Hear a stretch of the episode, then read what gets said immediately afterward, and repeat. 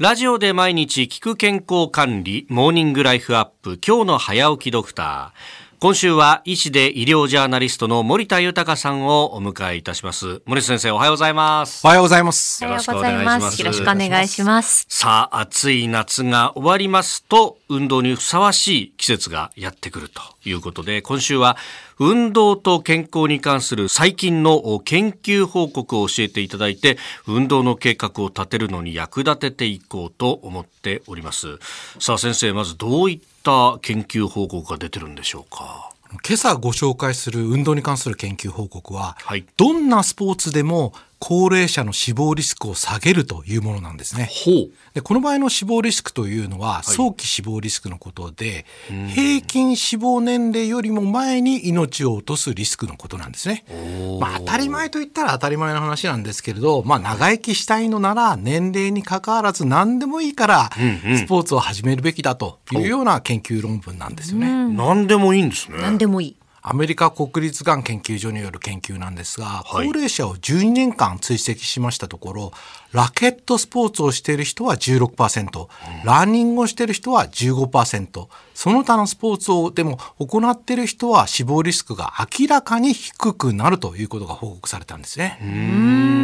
でこの研究論文の記載で注目したいのは、はい、スポーツを始めるのに遅すぎることはないと。あまり活動的でない生活を続けてきたまま年を取った人でも、運動量を増やすことで多大なるメリットが得られるということなんですね。運動することで体脂肪を少なくして血圧を下げて炎症を抑える。こういった恩恵を受けることができるか否かは、運動を始めるか否かの違いに過ぎないのではないかと考察されているんですよね。でさらにこう強いっていうか強度が強いものでなくても構わないので、好きなレクリエーション活動を見つけてほしいと1日20分のウォーキングでも効果が期待できるということなんです。研究ではですねラケットスポーツランニングウォーキングエアロビクス体操、ゴルフ、水泳、サイクリング、まあ、いずれも死亡リスクを下げているということなんです。これ、あれじゃないですか、1日20分でしょ、はい、そしたら、なんか、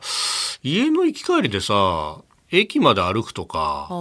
まあ一駅余分に歩くとかで十分達成できそうじゃない？そうですよね。ただ、まあ、やっぱりいろんな患者さん見てると、全然運動してないっていう人が結構多いんですよね。で、そういう人たちの生活習慣をどうやって変えていくのかっていうのが問題だと思うんですね。でこの研究報告でも、最大の問題は、人々がいかに生活習慣を変更するかという点だというふうに述べているんですね。すなわち、ずっと運動していない人が運動するようになるようにどうやって変えていくかと。まあ、例えば、医者にとってみればですね、医者に課された最も困難な課題の一つは、うん、患者の行動変異を起こすことであり、まあ、それはですね、医者にとっては稀な病気の診断や治療よりも難しいことさえあると、この研究で述べているんですね。だから私も外来で、はい、運動した方がいいよ、運動した方がいいよと、3ヶ月、6ヶ月、1年言い続けてる人がいますけど、うん、なかなか行動変容してくれない。これ難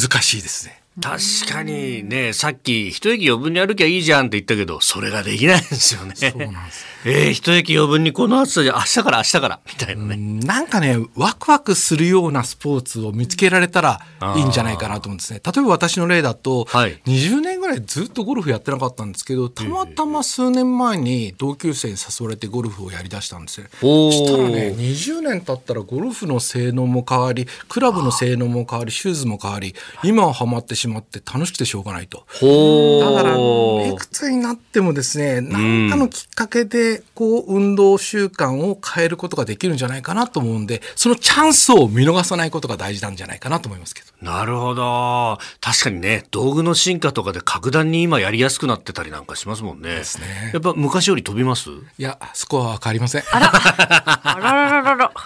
さあ明日も引き続いて運動と健康に関する最近の研究報告について伺ってまいります。医師で医療ジャーナリストの森田豊さんでした。先生明日もよろしくお願いします。よろしくお願いいたします。